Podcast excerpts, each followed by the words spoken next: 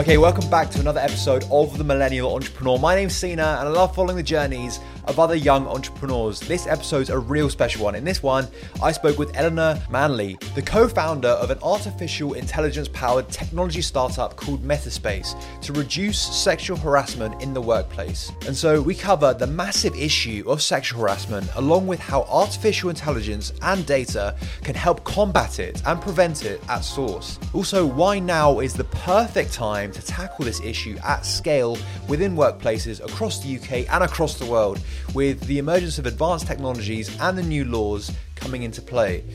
And also, if you have a B2B startup focusing on social good, how you can find advocates within corporates, you know, corporate environments to champion you and your solution to help create adoption and, you know, ultimately sales profit on your end as you guys know, this is like the perfect sort of episode for me. You know, I'm, I'm massively, you know, a big fan of, of startups doing some real, real social good in the world. And I think these are my personal favorites, these sort of episodes. I really love them because I love hearing how new technologies such as artificial intelligence or data interpretation, that sort of stuff, is being used in the real world as a tool to help people and to empower people. I, I really love that.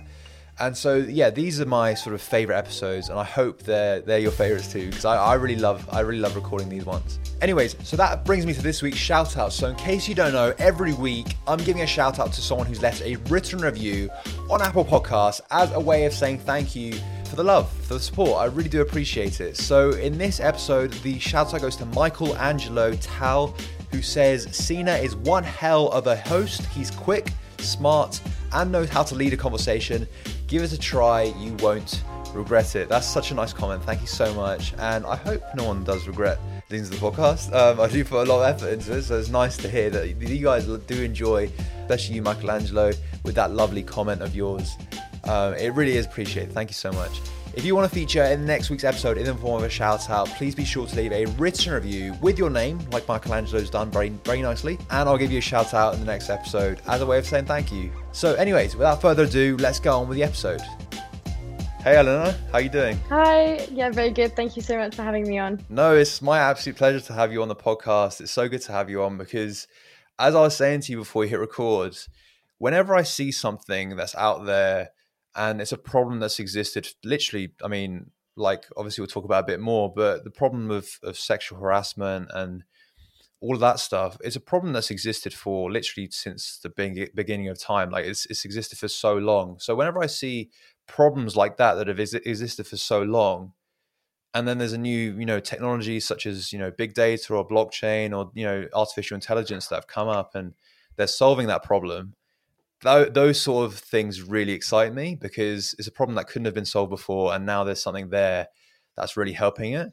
So that I've basically explained a little bit what you guys do already, but yeah, that's that's pretty. That's why I really wanted to have you on in the first place. Yeah, amazing. Yeah, I completely agree. It's um, I think one of the main problems when dealing with sexual harassment is a lack of data and so that's something that we're really trying to solve um, and to pull insights from that data and actually come with the best solution for it. So is that is that kind of how Metta Space was born out of like a whole I guess you saw the problem as sexual harassment existed. You also, I think, like you studied uh, data at university, you kind of thought, how can I marry these two these two things together to solve that problem? Yeah. So my my co-founder and I, we we really you know saw sexual harassment as such a large problem and one of the main issues to it is reporting. So, about 99.8% of individuals who experience sexual harassment don't report it. And so that's obviously awful on, on an individual side. And a majority, like we're concentrating on the B2B uh, workplaces, and a majority of individuals at, in the workplace have experienced sexual harassment in one point of their working career. So the data that we've been able to find is that 60% of women and a third of all men um, experience sexual harassment at work.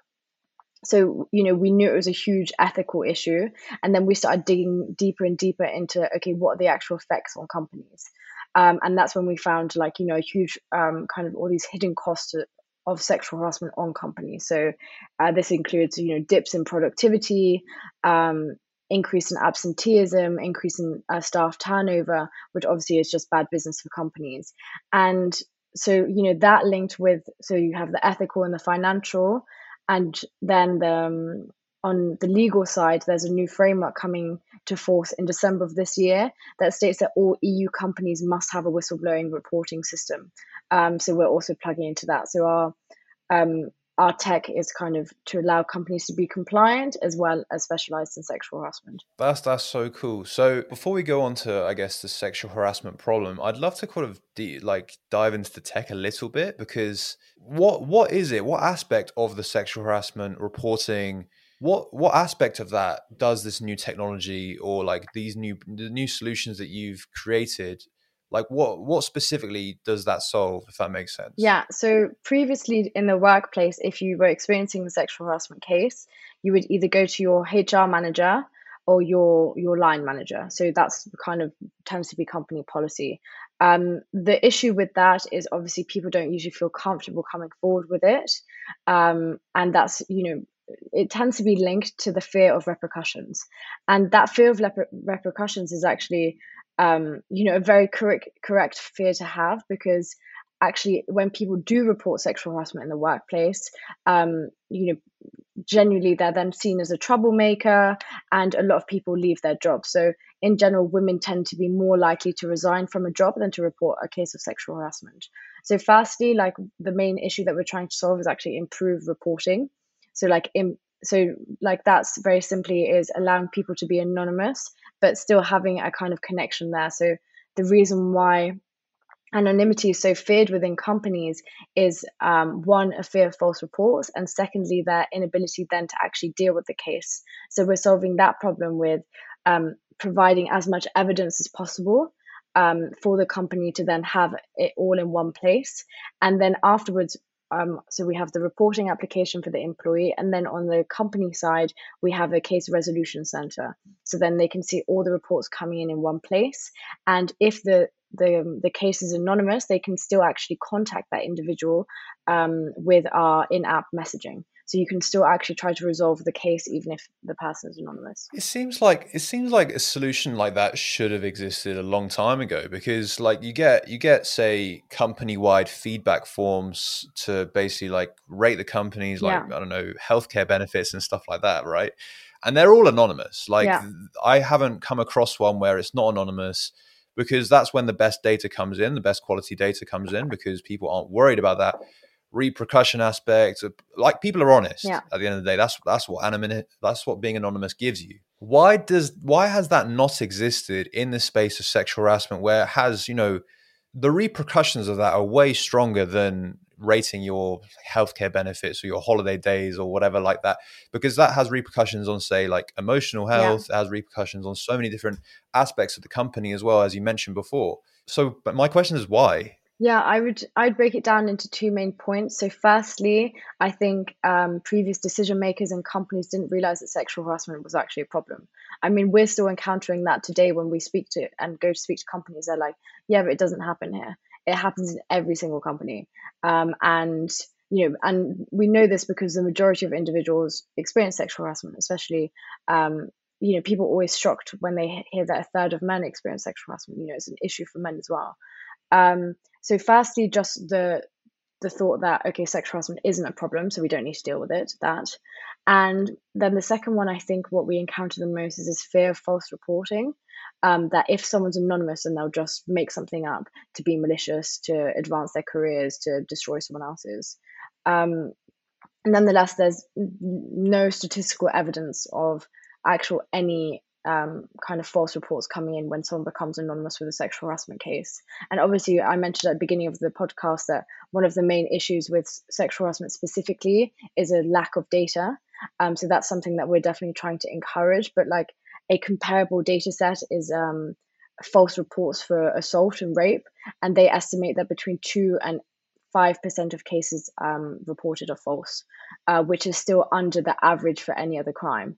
So this fear of false reporting clearly stems from something else, and that's the belief of perhaps like not necessarily believing women coming forward.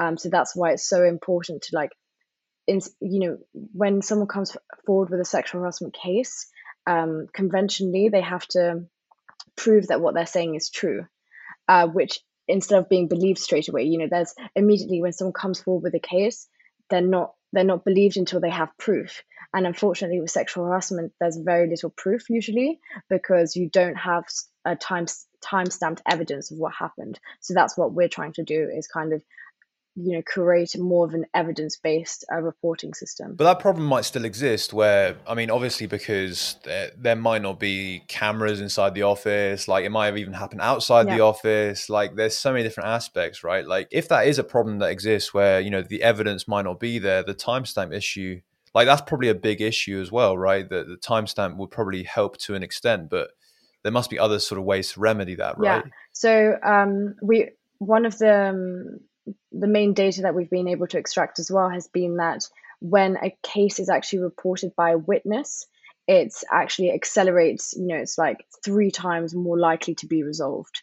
So we also have a witness and a bystander option. So if you actually see something, um, or or even like you know your friend at work is being sexually harassed, but they don't feel comfortable coming forward, you can do it for them again anonymously if you choose to be.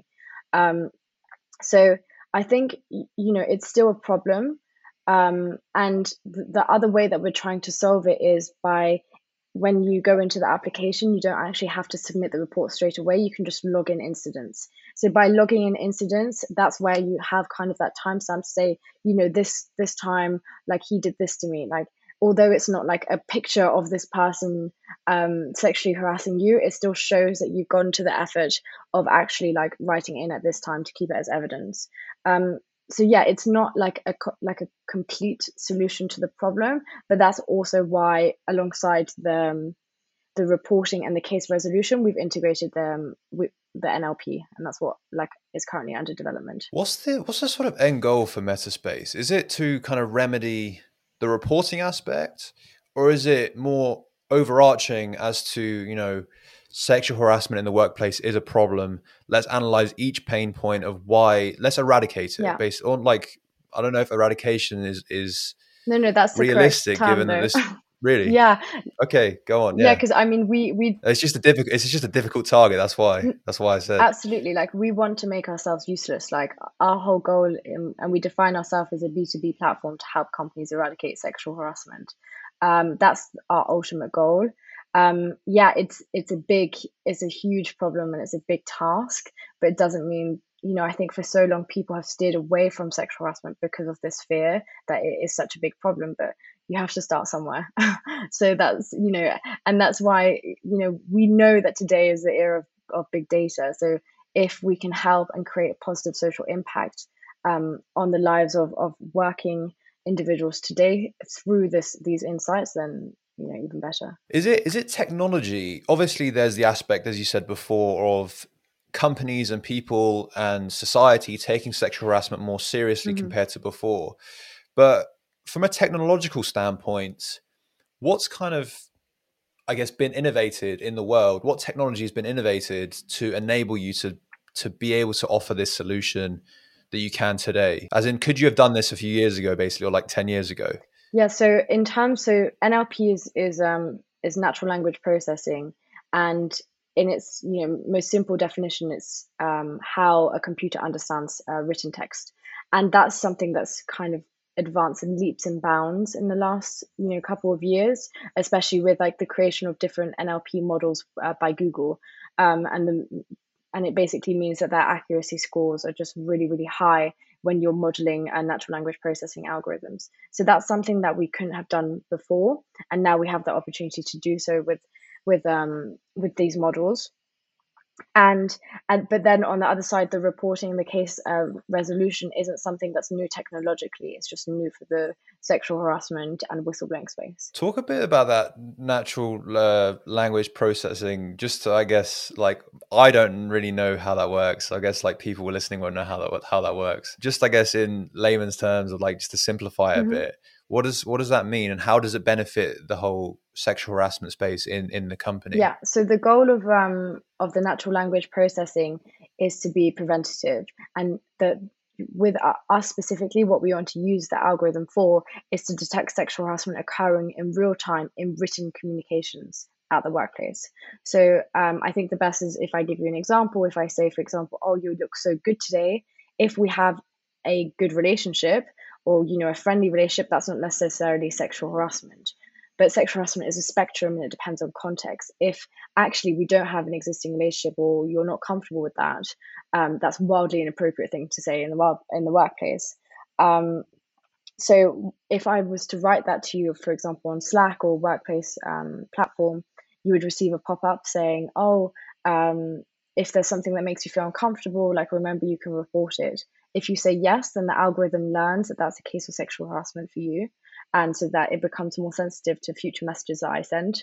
Um, but if you say no, then the algorithm also learns. So that's like a type of learning which is really important. And like our goal is to never um, impose our own bias on what we believe sexual harassment to be um, upon the algorithm. So, you know, depending on the person's culture, depending on their basic demographics, uh, depending on their experience, the, the spectrum of sexual harassment is huge. You can, people try to define it. And I think, you know, we, we like, we prefer to go for a really simple definition of anything, um, you know, that is seen as having sexual in, intent that makes you feel uncomfortable um, is sexual harassment. And really what's most important is, isn't the, um, the intent, but the impact that you, that it has on the individual. So it has to be the individual that confirms, yes, this is sexual harassment with the algorithm, rather than like a model doing it for you. That's really cool. So it's based, uh, like you can say, like uh, there's an element of like artificial intelligence. Yeah, exactly. And yeah, I think I think that's so cool because obviously, I think the difficulty before that we touched on is that obviously the definition of sexual harassment differs per mm-hmm. person. Mm-hmm. Like, and it's it is really difficult. Uh, like for you as a team, it it would have been pretty difficult for you to set what that definition is. Like you probably that that bias of your own team would have been out in the algorithm, given like without this without this sort of artificial intelligence learning what your own definition is over time. I think that's really cool because as a tool, obviously artificial intelligence is under a lot of scrutiny where, you know, people think it's going to take over the world or like there's a lot of downside to it. But when you're actually using it to solve problems such as this, it just shows the power and it shows the strength if used in the right way, if used in the correct manner. It can really impact people's lives better for like 100%. Definitely. And and that's why we really want it to be, you know, preventative as well in the sense where imagine if you say like as a company say, "Oh, we now have this algorithm that kind of detects sexual harassment in real time." I think that sometimes people send messages that they don't realize or they don't have like think twice about. Um, they might think it's a joke or whatever, but then you know this would be preventative in a way where someone would think twice before sending an inappropriate message. And again, it's really important to note here that like obviously it's all anonymous unless it's flagged and reported. And secondly, it's you know it's not about saying that you can't send certain messages in the workplace. Like if you have a friendly relationship with someone you can send whatever you want. On the contrary like be my guest. But it's just there's no place for um like unconsensual sexualized behavior unconsenting sorry sexualized behavior in the workplace. And so that's what we're really trying to kind of push that is actually quite a black and white space. Even though the spectrum of sexual harassment is gray like that is very black and white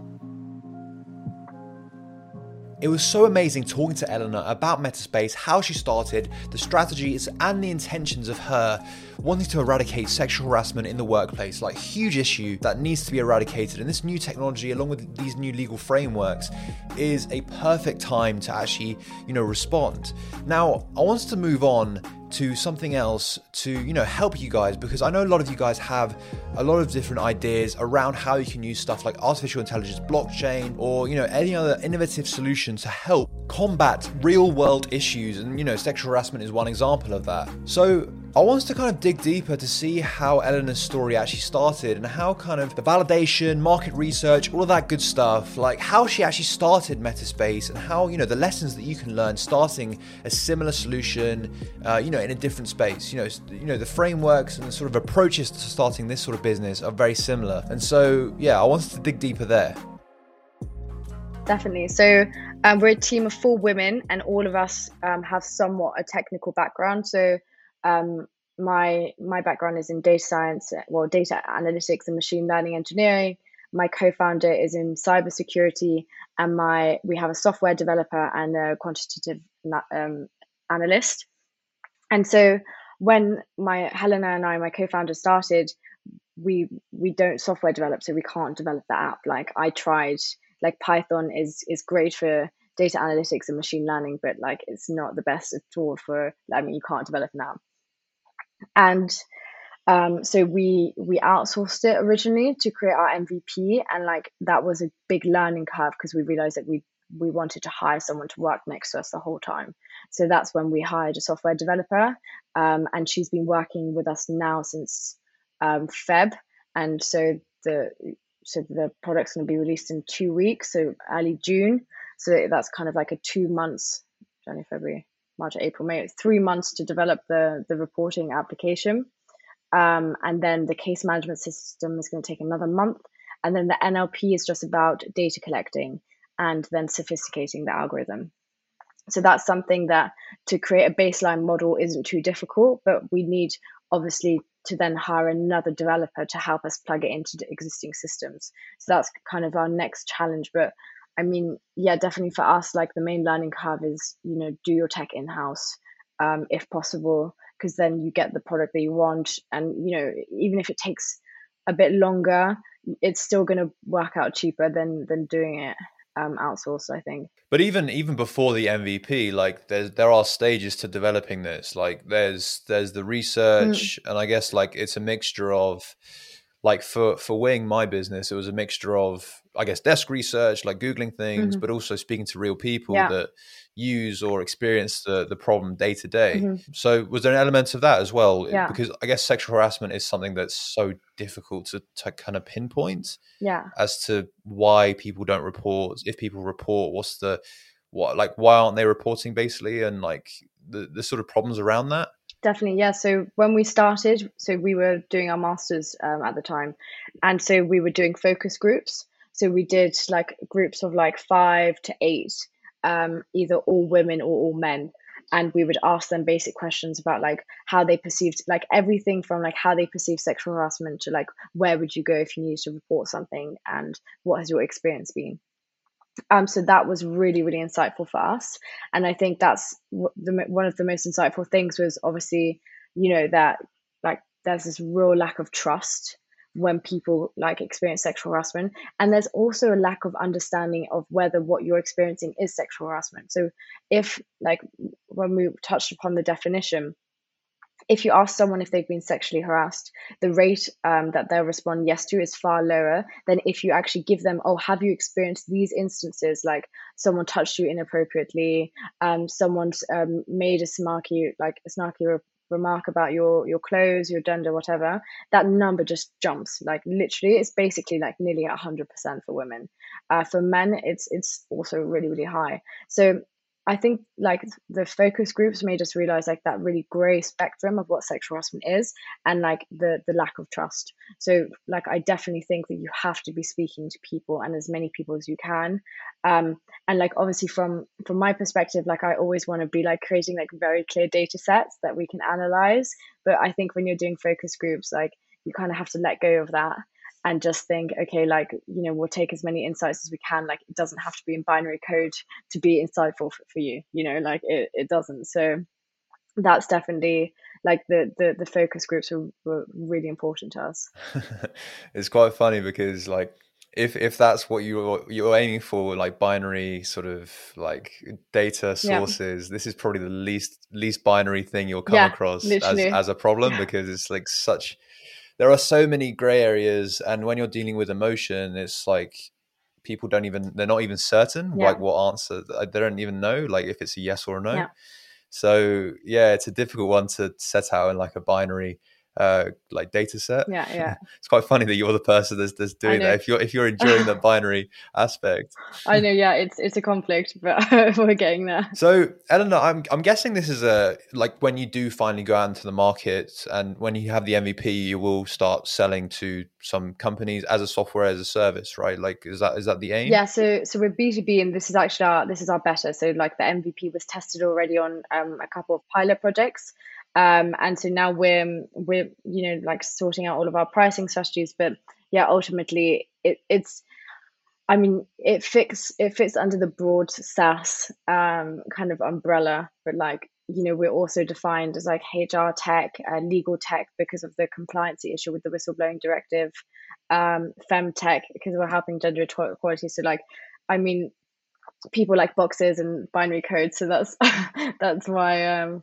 that's why we're defined like that so what's the what's the reception been like from businesses because with i mean i've i've had people on the podcast before where they're trying to sell uh, software as a service to businesses and it's in areas such as like mental mm-hmm. health mm-hmm. or exercise or stuff like that and it's it's not always received that that that positively because obviously you're selling to people high up in these companies because they're the ones with the with the budget yeah.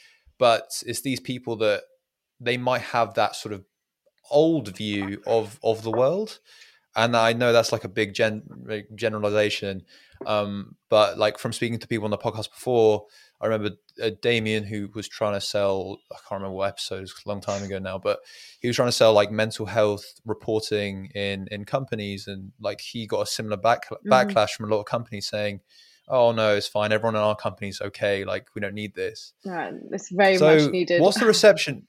It's awful. Yeah i know but what like what's the reception been like for your product like from from businesses? So i think it's really important to make the distinction between um, your champions and your like the decision makers. So for us, it's really important that we find our champions. And to be honest, finding a champion when it comes to like gender equality and and things like sexual harassment, it tends to be like quite easy. Like if you know if if some if someone's quite turned on like you, you can find someone within hr or even an employee to kind of bring it up to higher management to say why don't we have this? Um so i think that's that's our our strategy ultimately is like okay find the, the champion and they convince the decision makers. Because if we go straight in with the decision makers like we're going to get resistance. Um, nonetheless, we're really fortunate that we're operating under this legal framework, which states that all EU companies with more than 50 employees have to have a reporting system for whistleblowing. So we're basically, you know, it's not just an ethical and a financial issue because we can, you know, we can bring up loads of numbers about how much sexual harassment is costing them, how much they're they're losing in in employees, but you know when it comes to like legal this is kind of similar to like a gdpr issue where it's like okay you you need to have something like us or do it internally but it's a headache so we can do this for you externally and like make sure that it's way more smooth running make sure that your employees are happy and then provide you insights based on that that's really cool like i, I think it's like perfect timing for you when this legal framework coming yeah. up is like perfect. i know we didn't know um, about it until like a couple months into the business and then we were like oh wow like yeah it's wow. amazing that, that's really good timing. But I was going to ask because I know a lot of people starting a business or thinking about starting a business within B2B software as a service or like mm-hmm. trying to sell to businesses, trying to find that champion can be quite tricky. Yeah. Where, like, even if that person exists, they might not even exist in the company, right? Yeah. So, how how's your strategy been trying to find that champion within a company? Because something like sexual harassment isn't something that's advertised on LinkedIn. Yeah. You can't find someone who's been sexually harassed before to say, "Listen, like yeah. we could have stopped that," or or stuff like that, because it's not. It's obviously it's not public information. Yeah. So how how for people trying to sell within businesses, trying to find their champion, how can people do that? I think there's there's a couple of cues that you can get. Like we're not necessarily looking for like the term sexual harassment. So like for example, to find a champion, we'd be looking perhaps at like um, imagine if we choose like okay today we'll look at linkedin uh, for this specific company and we look at gender equality does anyone say anything about gender equality um, does anyone say anything about whistleblowing does anyone say anything about social corporate responsibility impact positive um, impact um, mental health um, so it's it's just like we always say that we need someone who's receptive and the way that they're receptive is that if they have that like their eyes are open to to the problem. So you know that when I go up to them and I'm like sexual harassment, they're like, yeah, big problem. Um, whilst we don't want to be targeting individuals that their eyes are closed and they don't know that sexual harassment is a problem because that's just too much of a headache for us to like convince someone to change their mentality like that.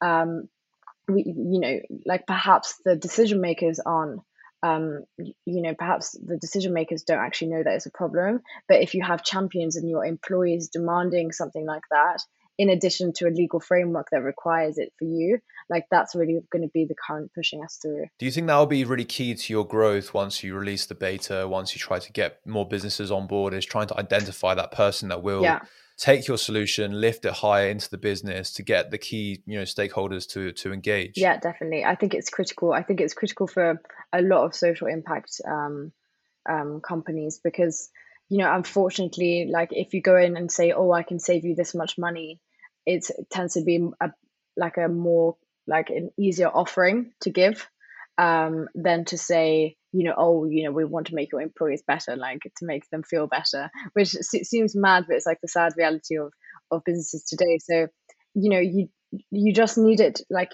we just need the argument to be so strong that like they can't think of anything to say against them so that's why we come in with like ethical financial and legal so when you when you do go on linkedin to find these people i don't know if that's your like main strategy for finding these people but I guess do you do you go on the company page? Do you go on like the the individual employees?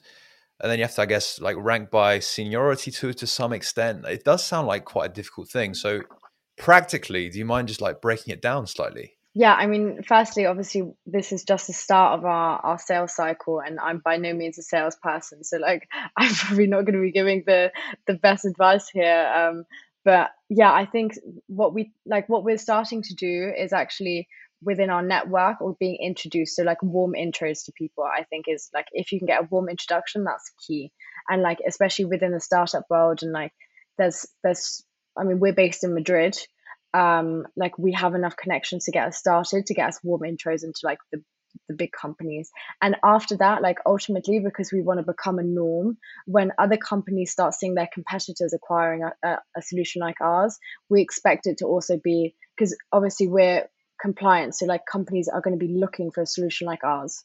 So like it's not just going to be you know it's going to be inbound and outbound sales for us. I'm I'm really looking forward to the beta releasing yeah, me and, too. and for companies to kind of the companies to well you have the legal frameworks there and for companies to actually take this seriously because there's so many social issues that big companies kind of they say they care about yeah but then when like push comes to shove and like money's on the table, they might not care about it as much. It's just the kind of reality of it. But with with like a legal push on the horizon, a solution like yours is is like perfectly placed. So I'm massively excited to see what happens from there. Um, and yeah, I'm really happy to have you on the podcast before I guess it goes a bit mental for you once you release the beta. So Eleanor, it's been such a pleasure having you on the podcast. I I really enjoyed it. So how could people stay in touch with you? and stay in touch with Metta Space in the future because I'm sure people want to follow it before and you know during the beta launch. Yeah, definitely. So we're we're quite active on on LinkedIn. You can find us under Metta Space. Um, so yeah, obviously right now, uh, like our two main priorities is uh, we're opening a new round of funding and we're um, launching the beta. So we're always open to connecting to new individuals. Um, with that, anyone who has a company or knows of has you know works within a company that thinks a solution like ours uh, you know don't feel you know feel free to reach out and lastly we have an ambassador program that is filled currently with 50 incredible individuals who are also passionate about gender equality uh, creating better workplaces and and you know helping us on our mission to eradicate sexual harassment so if anyone wants to join that they can find the sign up page on our website that, that's amazing thank you so much eleanor for coming on the podcast I'm sure people people have absolutely loved it. So yeah, thank you so much again, and uh, I'll see you soon. Thank you Thanks. so much for having me. Thank you so much for listening to this episode of The Millennial Entrepreneur. Thank you so much for staying to the very end of the episode. It really means so much that you stay to the very end. I do appreciate it so, so much. If you did enjoy, please be sure to leave a written review on Apple Podcasts. And as a thank you, I'll give you a shout out in the next episode. Also, follow us on Instagram. Um, that's where all the new episodes get announced, along with all the previews. Subscribe to us on YouTube. YouTube is still, you know, we're still quite new on YouTube. The, the last, like, I think five episodes have been on there. So, you know, the full video episodes are on YouTube now. I know a lot of you guys have, have asked for it, so it's all it's all on YouTube now. Um, the the link for that is in the, the description below. Subscribe while you're there, so you don't miss any other new episodes. If you do like watching them over video. So, yeah, that's it from me. Thank you so much for listening to the very end again, and I'll catch you in the next episode.